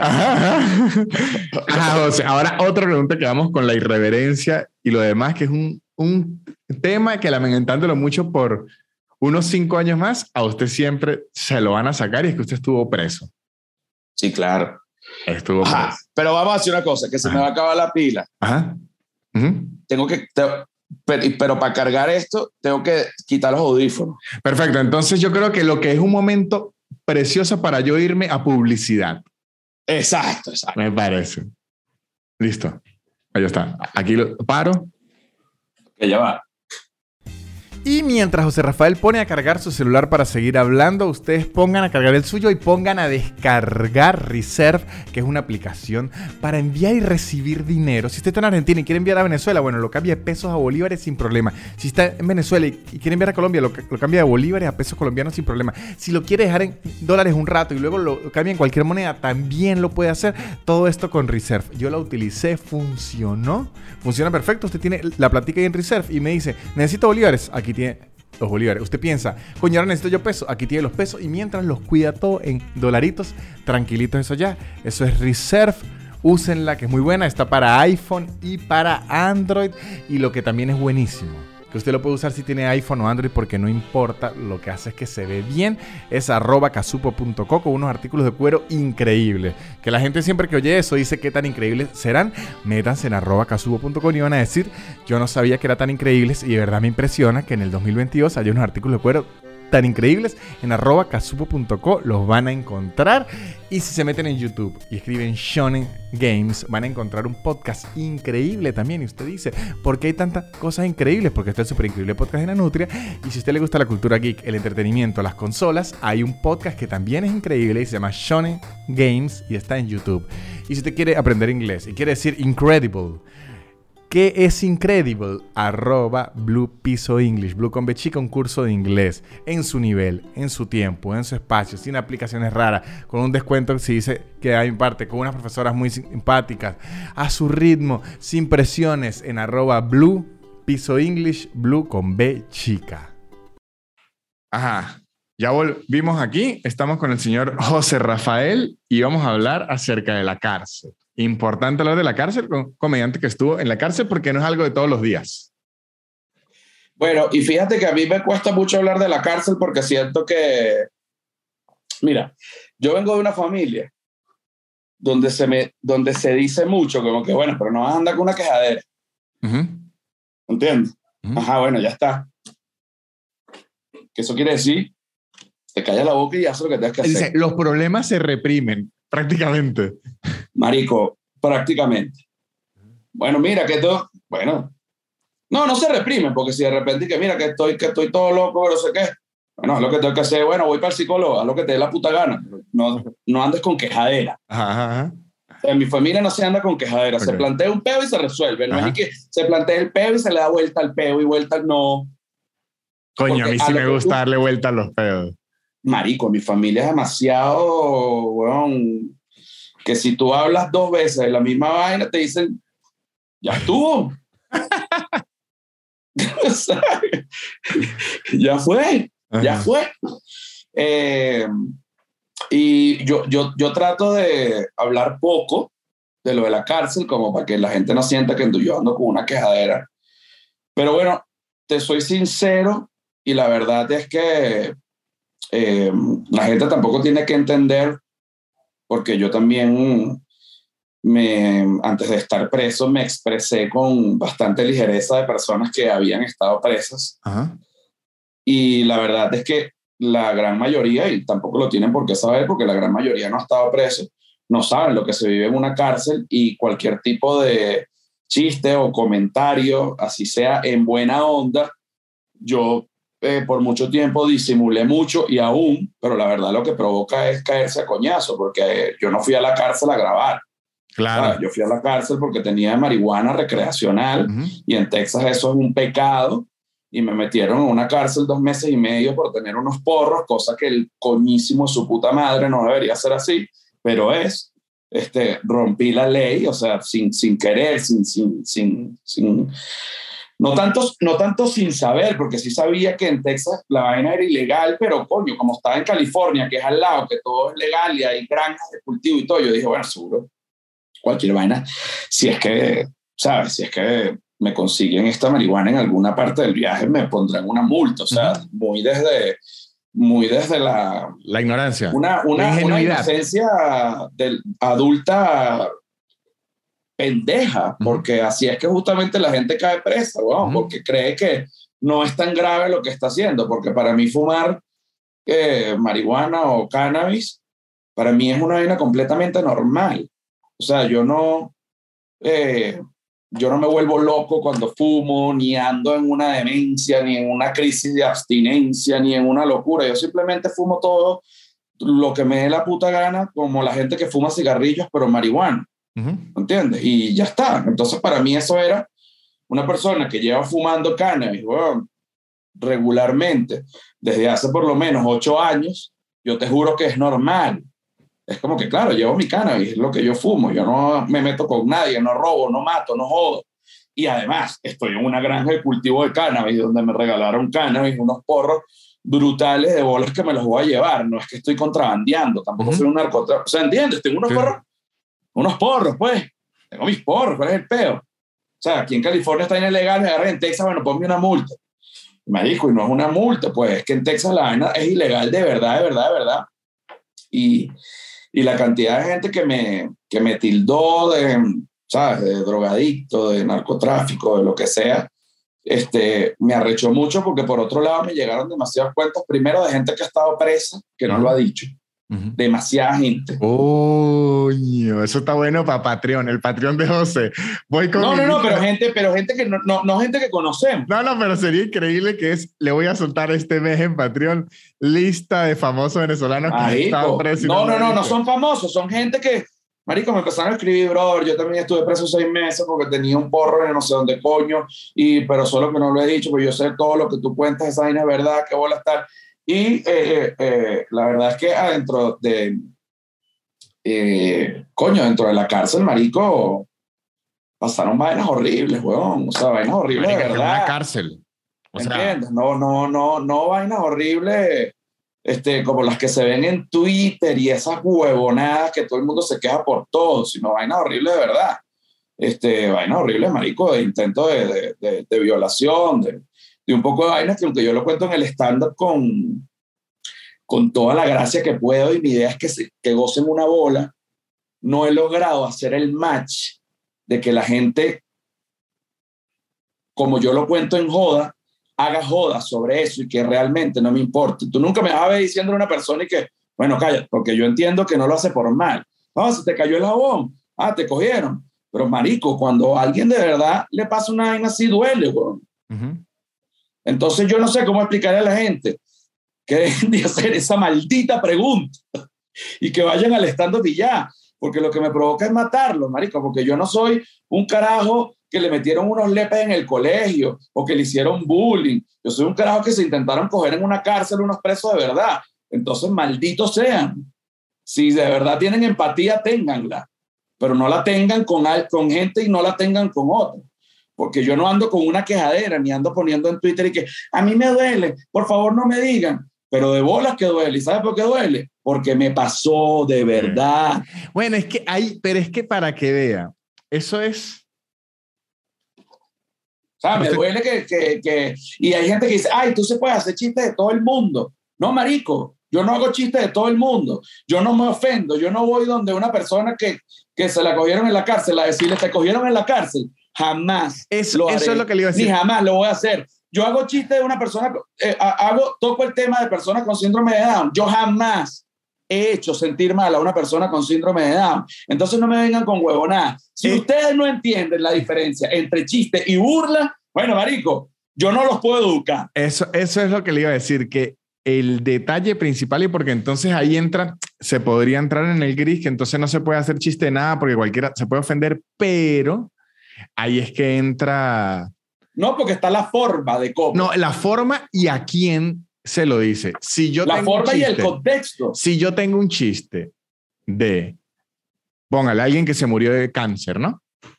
Y se lo digo a usted, pero la semana en la que se murió su mamá, coño, yo tengo que entender que usted no se lo va a tomar bien. ¿Sabe con quién me ocurrió una vez? Y lo digo aquí porque me ocurrió aquí que me dio risa. Con Manuel Silva. Eh, eh, grabamos este podcast, está al aire y me puso el audio de un mecánico tartamudo. Y él se reía y yo estaba serio y no estaba ni yo estaba como que normal y me decía, como que no sea careculo, que si no me da el audio, y yo le digo que por qué me tiene que dar que si es porque el tipo está tartamudeando. Y me dice que sí. Y yo le digo, ah, bueno, no soy público para ese chiste. Y que no, no sé, y que a lo mejor a la gente sí le risa. Y está bien que le risa, pero usted también tiene que entender que si se lo dice un tartamudo, pues no le va a caer. Claro, pero, pero aquí, Marico, nosotros como comediantes tenemos que dejar claro para que no queden grises de que Sí se puede hacer chiste de lo que tú quieras, pero depende del contexto. Y cuando digo depende del contexto, es también la persona que tengas enfrente. Exacto. ¿Entiendes? no es lo mismo hacer un chiste, no es lo mismo hacer un chiste de que, que yo lo tengo en un stand que se llama Homo Sapiens, que está en YouTube, de una persona que yo vi en el mercado, una persona con síndrome de Down que lanzó un pote de mayonesa en, en un automercado y que a mí me asustó. Y, y, y, y que luego yo le echo ese cuento a mi papá y yo lo imito y entonces mi papá me dice, no, no te burles, no imites, no te burles, porque eso, porque te va a salir un hijo con síndrome de Down. Y entonces el chiste es, y que mira, papá, cállate la maldita boca, porque así no funciona la genética. Y yo no me estoy burlando y no por contarte una vaina que me acaba de pasar, me va a salir un hijo con síndrome de Down. Tendría que cogerme una prima o echarme palo durante el embarazo o cualquier un poco de vaina que no son exactamente eso. Entonces, sí creo que tiene que entenderse, coño, de la reputa madre, una vez más, que se puede hacer chiste de todo, depende del contexto y depende de quién tengas, marico, enfrente. Y tiene que haber una diferencia. Yo quiero que la gente la entienda. La diferencia entre chiste y burla. Un chiste es una aproximación hacia un tema. Una burla es cuando tú quieres hacer daño a una persona en tono de humor. Entonces parece un chiste, pero no es un chiste, es una burla. En el chiste, aunque se esté hablando de una minoría o de lo que sea, nadie se siente afectada realmente. Si tú echas un chiste, yo tenía un chiste sobre los sordos. Y entonces al final decía, ¿qué coño? Pero si los sordos se ofenden, no se ofenden porque no lo van a oír. Y es verdad, huevón, porque en mis funciones no van sordos. Entonces yo puedo echar ese chiste sobre los sordos porque estamos de alguna manera en un contexto donde no hay sordos y donde además yo no estoy haciendo ese chiste para que los sordos se sientan mal. Porque si yo quisiera que los sordos se sintieran mal, buscar a un sordo y le, me burlo de él en su cara, no hago un chiste delante de un poco de gente que no es sorda. ¿Sí? ¿Sí lo entiendes? Sí, sí, sí. Y vuelvo y lo repito, si un comediante quisiera hacer sentir mal a alguien va y le clava un coñazo, lo insulta, lo escupe. No hace un chiste delante un poco de gente. Ojo, pero aquí, o sea, lo que está diciendo es 100%. Pero aquí también tengo que hacer la salvedad de que hay que hacer el trabajo y usted lo hace porque lo he visto. O sea, Rafael, de hecho, la primera vez que me senté con él a escribir chistes, le dije que me sorprendió porque al igual que yo es de los comediantes que José Rafael escribe todo, lo acomoda todo, lo prueba todo, lo consulta. Entonces, usted también tiene que saber como comediante que cuando va a tocar un, tema duro, tiene que hacerlo bien. Si usted se pone a hacerlo con ligereza y después le cae todo el mundo encima, ah, bueno. Ajá, usted tiene, cuando usted va a tocar un tema duro, usted tiene que hacerlo bien. Y aún así, hay gente que se va a rechar, pero esa gente no cuenta porque esa es la gente que se recha por todo. No, no, y, y, está el, el, daño colateral. El ejemplo de nuevo de lo del cáncer, si yo hago un chiste de cáncer y usted se le acaba de morir un familiar de cáncer, eh, obvio no lo va a tomar tan bien, pero yo estoy seguro que a lo mejor en alguno, o sea, es una cuestión de, timing, no es culpa mía que usted haya venido al show, ¿entiende? Y, y ojo, y ojo, y ojo, ya va, ya, y, y para que tú sepas, y para que tú sepas. Porque la vaina es que vivir es para entenderla. Antes de yo caer preso, yo tengo una persona que es como un tío que, que la quiero mucho, que estuvo preso en Venezuela por los pedos políticos. Estuvo preso como tres meses. Y le hicieron lo que llaman las torturas invisibles, sentarlo en hielo, ¿Sí? Este, sí, bañarlo con agua fría, eh, ese tipo de vaina. Imagínense oír esos cuentos. Ahorita voy a continuar, pero es que, es que me llegó a la mente esto y me. Y de repente que a uno le suelten, sobre todo aquí en Argentina y en Chile, que en Venezuela no hay una dictadura. Bueno, eso es otra cosa que, que es muy difícil que un país que no ha habido una dictadura entienda lo que es una dictadura y eso también lo tenemos que entender nosotros. Sí, sí, sí, eso también. Pero, pero como si se México soltar, da coraje. Ajá, bueno, el, del tipo este de las torturas. Ajá. Eh, este tipo salió de la cárcel, este tipo que es como un tío, y él siempre tuvo un humor muy negro, ¿no? Entonces a mí me pareció prudente decirle, ¿qué pasó, Ya saliste, no me digas que te cogieron y hecho un chiste, una y él, yo sentí que se rió y todo, pero que ¿sabes? Y yo dije, y se lo comenté a su sobrino, le dije, coño, yo creo que le eché este chiste a este pan y como que no le gustó. Ah, vale, marico, no le pares bola, este dicho, ¿sabes? Capaz está todo loco porque salió, pero no se lo va a tomar a mal. Okay. Luego yo salgo de la cárcel y me pasa lo mismo. Yo sé que hay, hay mucha gente maliciosa que me quiere hacer arrechar, pero hay mucha gente que lo que quiere es joder, ¿sabes? Y echar chistes sobre que me cogieron. Y la verdad es que yo dudo mucho que alguien que se lo hayan intentado violar en una cárcel en algún momento de verdad, de verdad, de verdad lo vea cómico. O sea, yo lo veo cómico cuando lo veo desde afuera, pero cuando alguien me hizo un chiste desentonado, como se te cayó el jabón, te cogieron, es como que, marico, no me hables con esa ligereza de esa vaina, porque tú no sabes lo que estás hablando. ¿Entiendes? Ahora, si tú haces un stand-up y echas unos chistes así, es distinto a decírmelo directamente a mí que sabes qué me pasó. Ahí es que el contexto es la clave. Entonces es como que, coño, ya yo entiendo porque de repente hay artistas que se caen a coñazo en la calle porque la gente es este, imprudente, y a veces no quiere ser imprudente, pero lo es. Es por eso que yo he hecho terapia que jode para que cada vez que llegue un estúpido a decirme una vaina que lo que me remueve es la, la experiencia más negativa que he vivido en mi vida, yo me ría y lo abrazo. Y, y le diga que quede pinga, pues que, que él no es un estúpido. Porque yo sé, como, porque yo fui ese carajo. ¿Entiendes? Sí, sí, sí. Entonces es como que, ok, tengo que seguir trabajando, no es tan, eh, cuando pasan vainas así, no es tan fácil, sobre todo por, bueno, Marico, por, por, lo, que yo, por lo que yo pensaba que, que debía ser como hombre dentro de la cárcel. En ahorita me siento muy orgulloso, pero en ese momento me sentí muy defraudado, sobre todo porque yo toda la vida me he sentido como un militar comando. Okay. Y, y bueno, marico, no lo soy, pues. No, cuando usted se siente realmente vulnerable es que uno dice, mm, yo en verdad soy un duraznito. Sí, pero más que vulnerable, porque una vaina es sentirte vulnerable y otra vaina es que ya te, ¿sabes? te quieran coger. Pues. Tú, o sea, no, no, no lo digo, o sea, tú, si tú bueno, mire esto, mire, voy a sonar, marico, es que esto va a sonar, aquí vuelvo a lo que estaba en inicio y voy a, a sonar a que es una agenda pero es que me recordó mucho un chiste de Chapel que, Marico, ahí volvemos a por qué a la comediante mujer se le es más difícil. Porque al mismo tiempo que tiene que hacer stand-up y todo eso, se la quiere coger.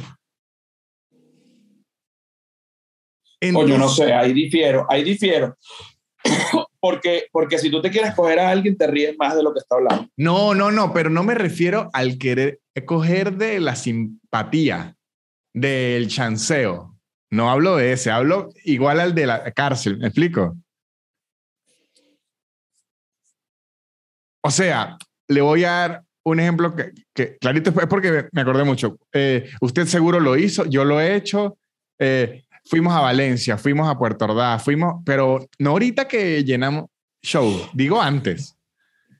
Uno iba en un, taxi, coño, se queda como en un hotel de mala muerte. Y con, marico, sí, te dan, de comer huevos fritos. Exacto, que marico, ahí me llevan de Valencia a Caracas el mismo día y me traían, yo regresé que si a las 3 de la mañana con un taxista, yo no sabía si había dormido o no.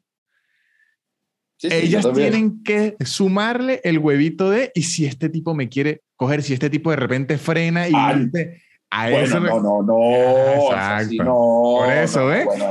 y ese, pensamiento, ese pensamiento los llevan ahí estilo en la cara. No, no, no. En ese sentido, en ese sentido sí te digo que verga, weón. Este, las mujeres sí, ahí sí, ahí sí te digo, o sea, la cantidad de locos, de locos que considera. Mira, yo una vez puse un tweet, chale bola tú esta locura. Y, y, aquí sí lo digo, yo nunca ando con una huevonada que sino que las mujeres, que los hombres, pero es que de verdad que, que, que hay demás, maricos, son muchos los hombres, huevón, que vienen de, de, un, de un concepto y de una crianza demasiado bizarra. Y, y yo me puse a analizar, y esto es un tema, marico, fascinante para mí, que en mi familia yo escuché comentarios como que una, no sé, una, un primo preñaba a la novia ¿Sabes qué? Ah, joder, lo jodió la carajita. Le montó la barriga. Le montó la barriga, ahora lo odio. Le montó, la carajita le montó la barriga. Y yo creí, yo crecí sobre, sobre con, con eso, ¿no? Ya, sin más ni menos. Más adelante, hace poco tiempo, tengo mi novia y lo, lo, digo, lo hablo así con total abierto, me sabe culo. Cogimos y entonces... Antes del matrimonio. Sí. Esa parte y entonces, y entonces yo acabé afuera, ¿no? Ahí va sin condón. Sí, claro. Coño, todo lo que la Biblia, no, aunque el Papa ahorita está a favor sin condón. sí, no, mi, coño, mi, novia hace tres años pues, está este, sin condón y yo me he dado cuenta de que el coito interruptus es burdo de bueno. Y realmente si tú no echas la leche prensada adentro, no vas a preñar a nadie. Esa gente que dice, no, que si se preña el líquido preseminal. Mira, marico, eso es porque tú ya sacaste el huevo echando el chorro. O sea, y entendí, ¿no? Hablando con mi novia justamente, que le dije después de coger, pero estás preñada. Y ella me dice, ¿qué coño vas a saber yo? Tú eres el que sabe dónde echaste la leche.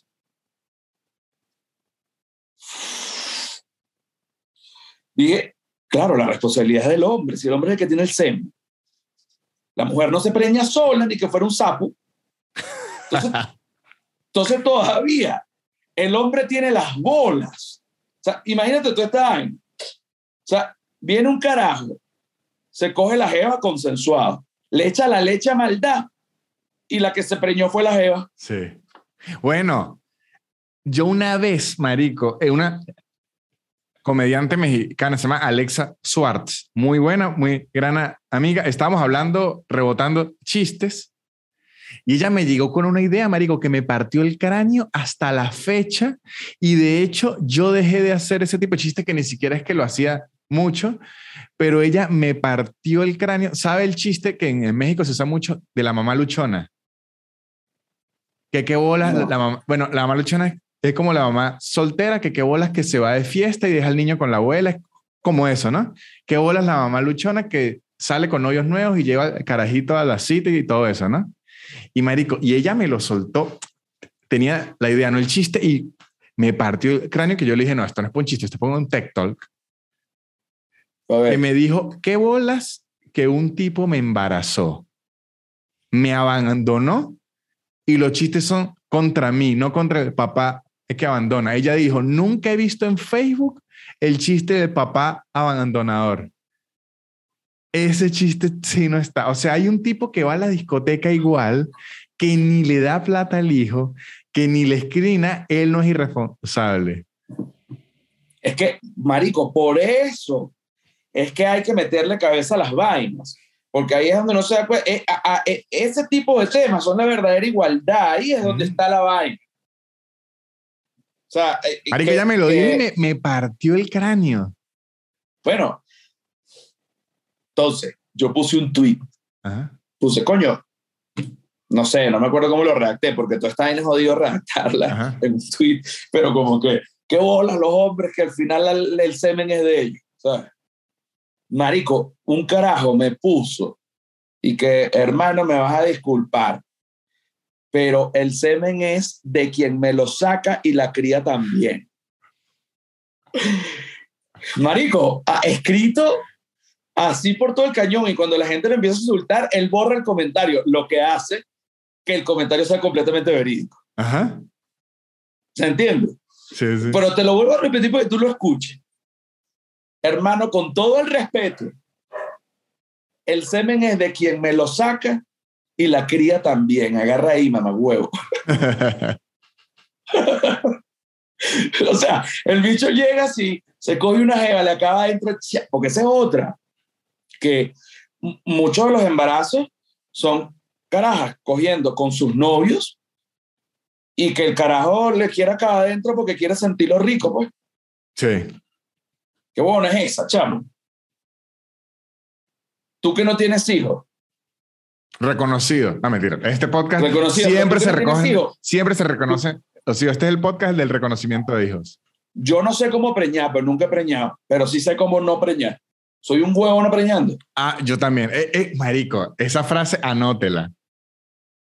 Estando. Esa está buena. Usted sabe cómo no hacerlo.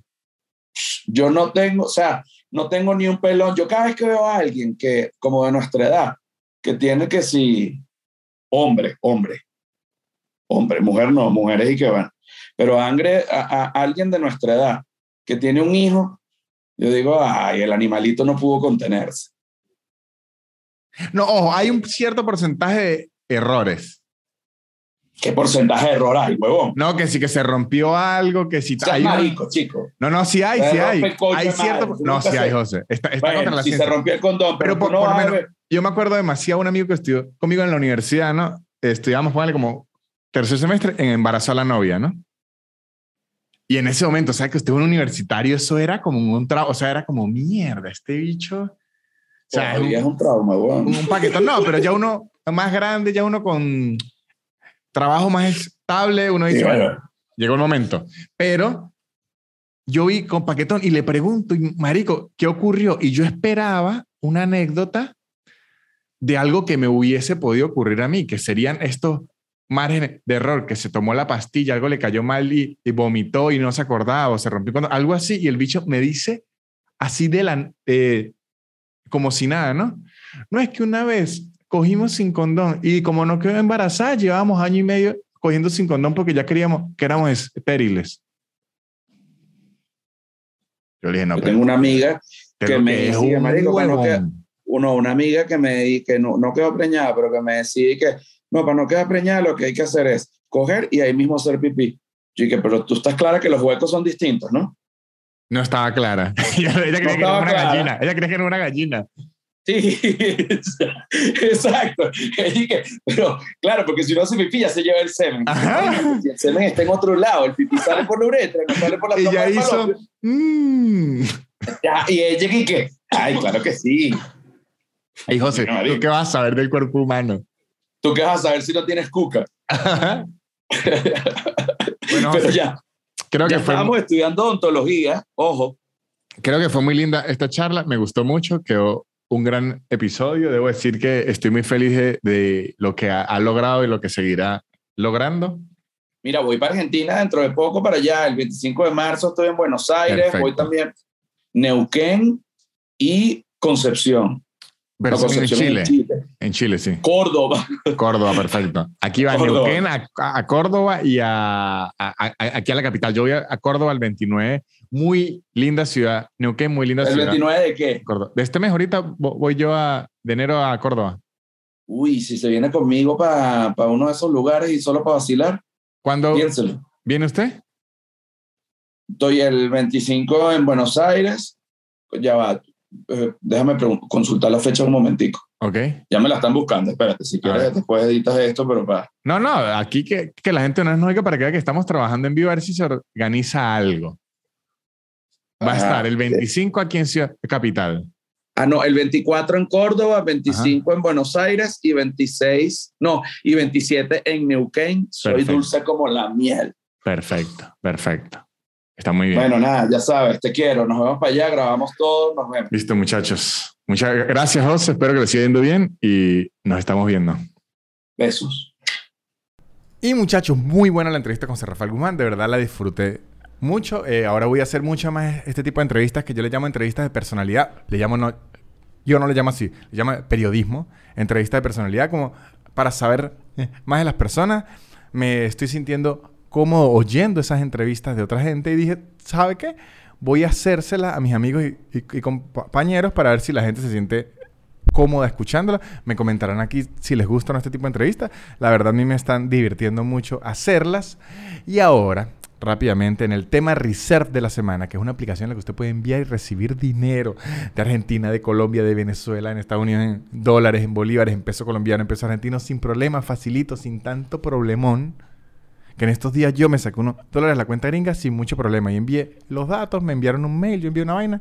Perfecto. El, tema Reserve de esta semana es para explicarles un poco acerca de las leyes federales y estatales, particularmente en Estados Unidos, por el caso de José Rafael Guzmán, pero eso ocurre en muchos países, que en Venezuela uno no está muy informado porque no se maneja mucho esa diferencia de las leyes eh, estatales y, federales. Hay muchos países, como lo es México, como es el caso de los Estados Unidos, que se separan las leyes entre estatales y federales. O sea, son las leyes del país y la ley de los estados.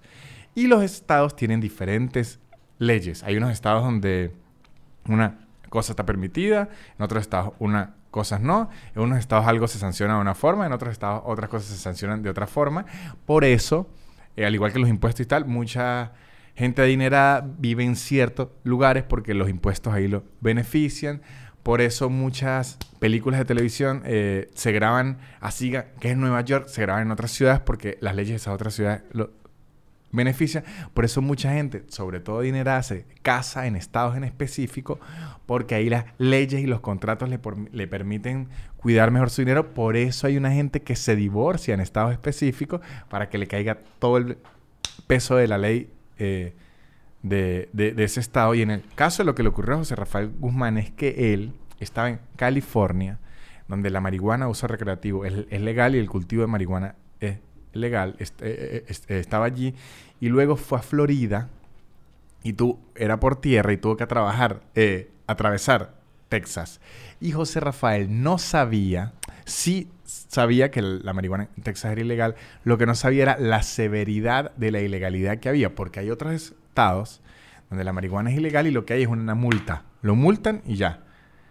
En Texas es prácticamente tener un poquito de marihuana es narcotráfico y usted ser inmigrante y ser latino y todo, sabe que se le van sumando todo y va con todo el peso de la ley. José tuvo unos problemones que si van a su show de stand-up van a poder ver. Luego logró salir airoso de allí, pero pasó unos meses en la cárcel que para cualquiera es el mal rato.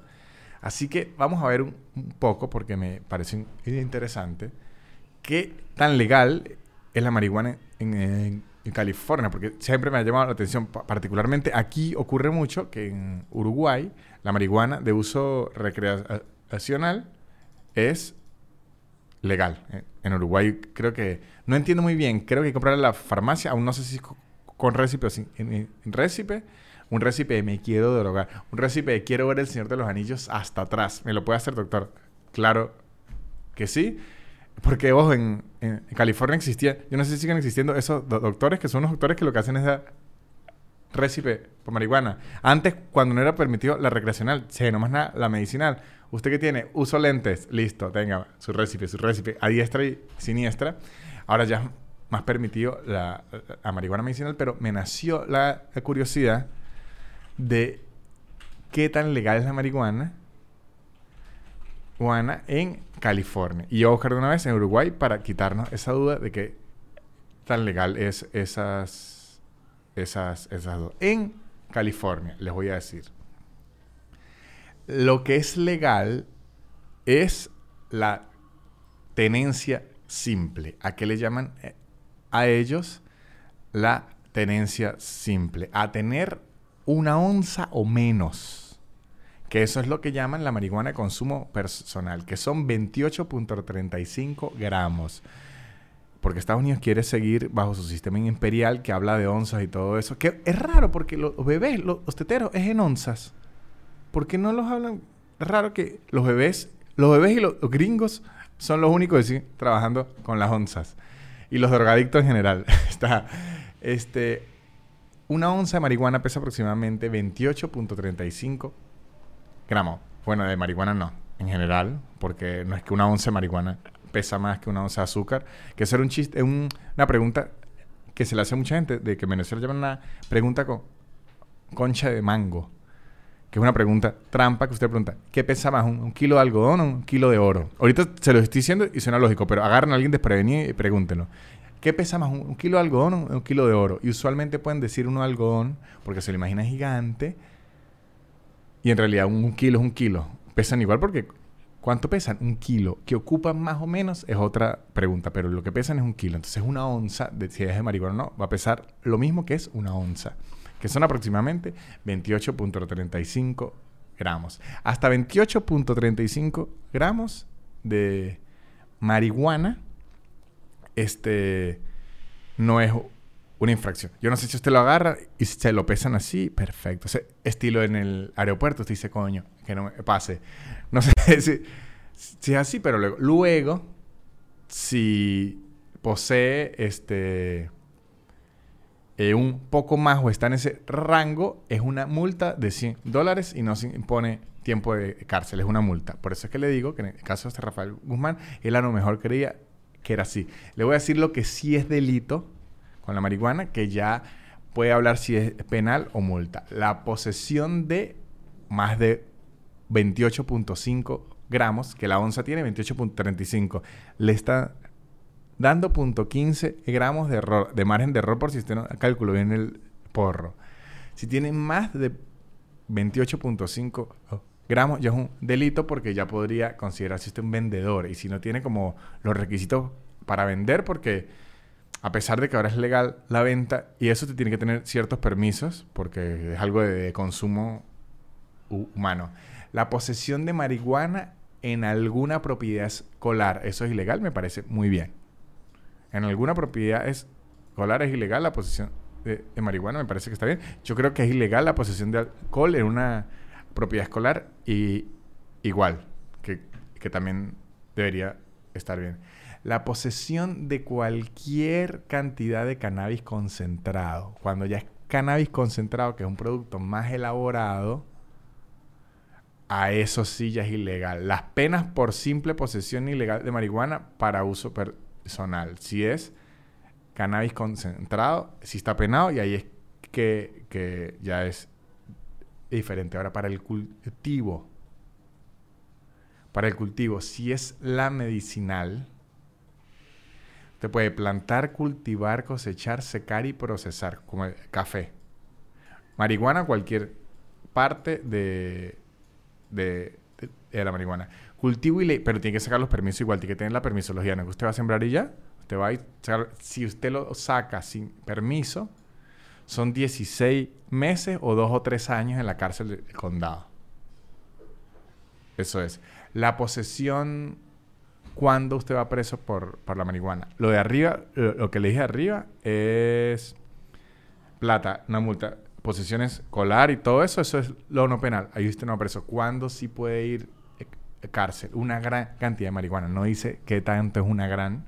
Ahí puedo quedar. Yo digo, coño, pero qué tanto es una gran. Para mí una gran era así. Esto es así. Una gran. La presencia de elementos como bolsas y una báscula. Ah, bueno, si usted lo agarra con marihuana y una bolsa y una báscula y un, y un etiquetador y tal, ahí sí ya no consumo personal. Todo esto sin permiso. Todo no es consumo personal. Usted está vendiendo la marihuana dividida en múltiples bolsitas. O sea, si usted tiene eh, un trastorno obsesivo compulsivo que la quiere separar por días y todo estilo pastillero puede ser catalogado como un vendedor ilegal de marihuana, así que no tiene que tenerla toda desordenada. Marihuanero tiene que ser desordenado. Si la tiene separada en múltiples bolsitas y que esta es la hoy, esta es la mañana y tal, puede ir detenido por venta ilegal.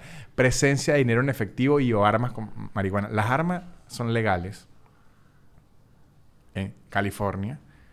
La marihuana es legal en, California. Si la Junta no, pero me da risa, dinero en efectivo también, coño, si tenía dinero en efectivo. No. Si tiene dinero en efectivo y marihuana, no. Si usted es marihuanero, es pelabola. No me va a estar teniendo dinero en efectivo y en marihuana. Y esta que está muy rara en esta ley, la opinión de la policía que lo detuvo que la marihuana está para la venta. Si el policía lo opina y es que usted dice, coño, ya cuando me ponen en una ley la opinión, coño, la madre es que de se jode. Entonces, es el punto que quería yo tratar aquí de por qué ocurrió eso y por qué puede ocurrir mucho y por qué uno se tiene que informar en la mayoría de los casos porque a lo mejor usted está muy tranquilo en un lugar y eh, en otro lugar no. Por lo menos yo recuerdo que en Florida, si mal no recuerdo, no sé en qué, si es en todas las ciudades, ya no es ilegal hablar por teléfono y manejar. O en un lugar de Estados Unidos. Aquí puedo estar diciendo borrar. Yo sé que en un lugar de Estados Unidos ya no es ilegal. Pueden ser muchos estados ya, me corregirán. Estoy casi seguro que Florida. Textear y manejar sí sigue siendo una infracción. Hablar por teléfono y manejar no. Inclusive en altavoz. Antes sí lo era. Lo, que ahorita es textear, pero si te pone el altavoz del celular aquí y está hablando por teléfono, no es nada ilegal. Hay unos estados en los que sí. Entonces, si usted se acostumbra a eso, y luego otro estado donde sigue ilegal, lo pueden joder. Igual ocurre con los países, que en verdad es demente. O sea, así funciona la sociedad, pero cuando usted lo piensa en frío, ¿verdad? Qué, loco, por lo menos aquí que eh, Uruguay y Argentina están separados por el Río de la Plata, que cerquita, cerquitica, cerquitica, en, en Ferrison, que si tres horas. Allá la marihuana es completamente legal y el aborto, bueno, aquí ya el aborto eh, es legal en Buenos Aires, pero antes no existía. Y era usted agarrar un ferry de tres horas y ya podía abortar drogándose sin problema. Y aquí en Buenos Aires no. Y usted agarra un ferry que le hacen la migración en el mismo ferry. Usted no es que hace migración en un lugar muy diferente, ni pasa por una... Usted en el mismo ferry donde se compra una rufle y todo, ahí le sellan el pasaporte. Y si usted va con y le sellan el pasaporte. Pero que las leyes sean tan diferentes. Igual en los Estados, los Estados Unidos, cuando usted cruza entre estados, no es que pase una alcabala, no es que tiene que mostrar un papel, no es que tiene que mostrar un documento, pero igual cambia eh, las leyes. Me... O sea, parece obvio cuando usted lo analiza, pero si usted luego lo analiza bien, lo repiensa, también es como una locura. Y bueno, ese era el, tema Reserve de esta semana, que es una aplicación en la que usted puede enviar y recibir dinero en Argentina, en Colombia, en Venezuela, en los Estados Unidos, en bolívares, en pesos argentinos, en pesos colombianos, en, dólares, con tranquilidad, con confianza, que a la hora de, pasar plata eso es lo más importante, la confianza que no lo van a robar. Y también les quería explicar, que era lo que había ocurrido con José Rafael, al mismo tiempo tocar el tema de las leyes cuando cambian por estados, que es muy loco, pero así ocurre y así funciona por lo menos. Aquí en Buenos Aires, capital, es legal abortar, en otros lugares no. Es que si en México hay es estados donde sí se puede casar las personas del mismo sexo, en otros lugares no. Es, una locura. Dicen, ustedes son gay, casados, allá está bien. Aquí, ilegalísimo. Me parecen como unas locuras, pero así funciona el mundo. Y ahí se los quería contar. Y también les quería contar que se meten en patreon.com slash nanutria. Van a tener mucho contenido extra. Zoomcitos, unos shows que hago yo por Zoom online. Mucho contenido ya. Una pregunta y respuesta. Tenemos un Discord. Si quieren las entradas para mis shows en Colombia, en Uruguay, en Chile, en Estados Unidos, en República Dominicana, en Panamá y en Costa Rica y en Argentina, que obviamente me presento aquí en soynanutria.com. Y si quieren apoyar este podcast, sigan a los patrocinantes que son los que hacen que este podcast siga funcionando. Reserve, arroba hola Reserve, una aplicación para enviar y recibir dinero en bolívares, en pesos argentinos, en pesos colombianos, en dólares, muy segura y sin problema, arroba casupo.co. Unos artículos de cuero increíbles con envío gratis en los Estados Unidos y envío gratis fuera de los Estados Unidos. Shonen Games, un podcast de la cultura y de entretenimiento muy divertido. Y arroba Blue Piso English, Blue con B chica, un curso de inglés en su tiempo, en su espacio, sin aplicaciones raras, muy divertido y le dan descuento si dicen que van de mi parte. Esto ha sido todo. Muchas gracias a Rafael Guzmán. Muchas gracias a ustedes. La élite. Barrera. Yeah. super increíble. Pop, pop, pop, pop, podcast de Nanutria. super increíble. Pop, pop, pop podcast de Nanutria. Es casi una hora llena de locura Y un acento gocho que es una dulzura. El perro siempre jodiendo la grabación Y él soltando pura desinformación. Sub, sub, sub, sub, super increíble. Pop, pop, pop, pop, podcast de Nanutria. Sub, sub, sub, super increíble. Pop, pop, pop, pop, podcast de Nanutria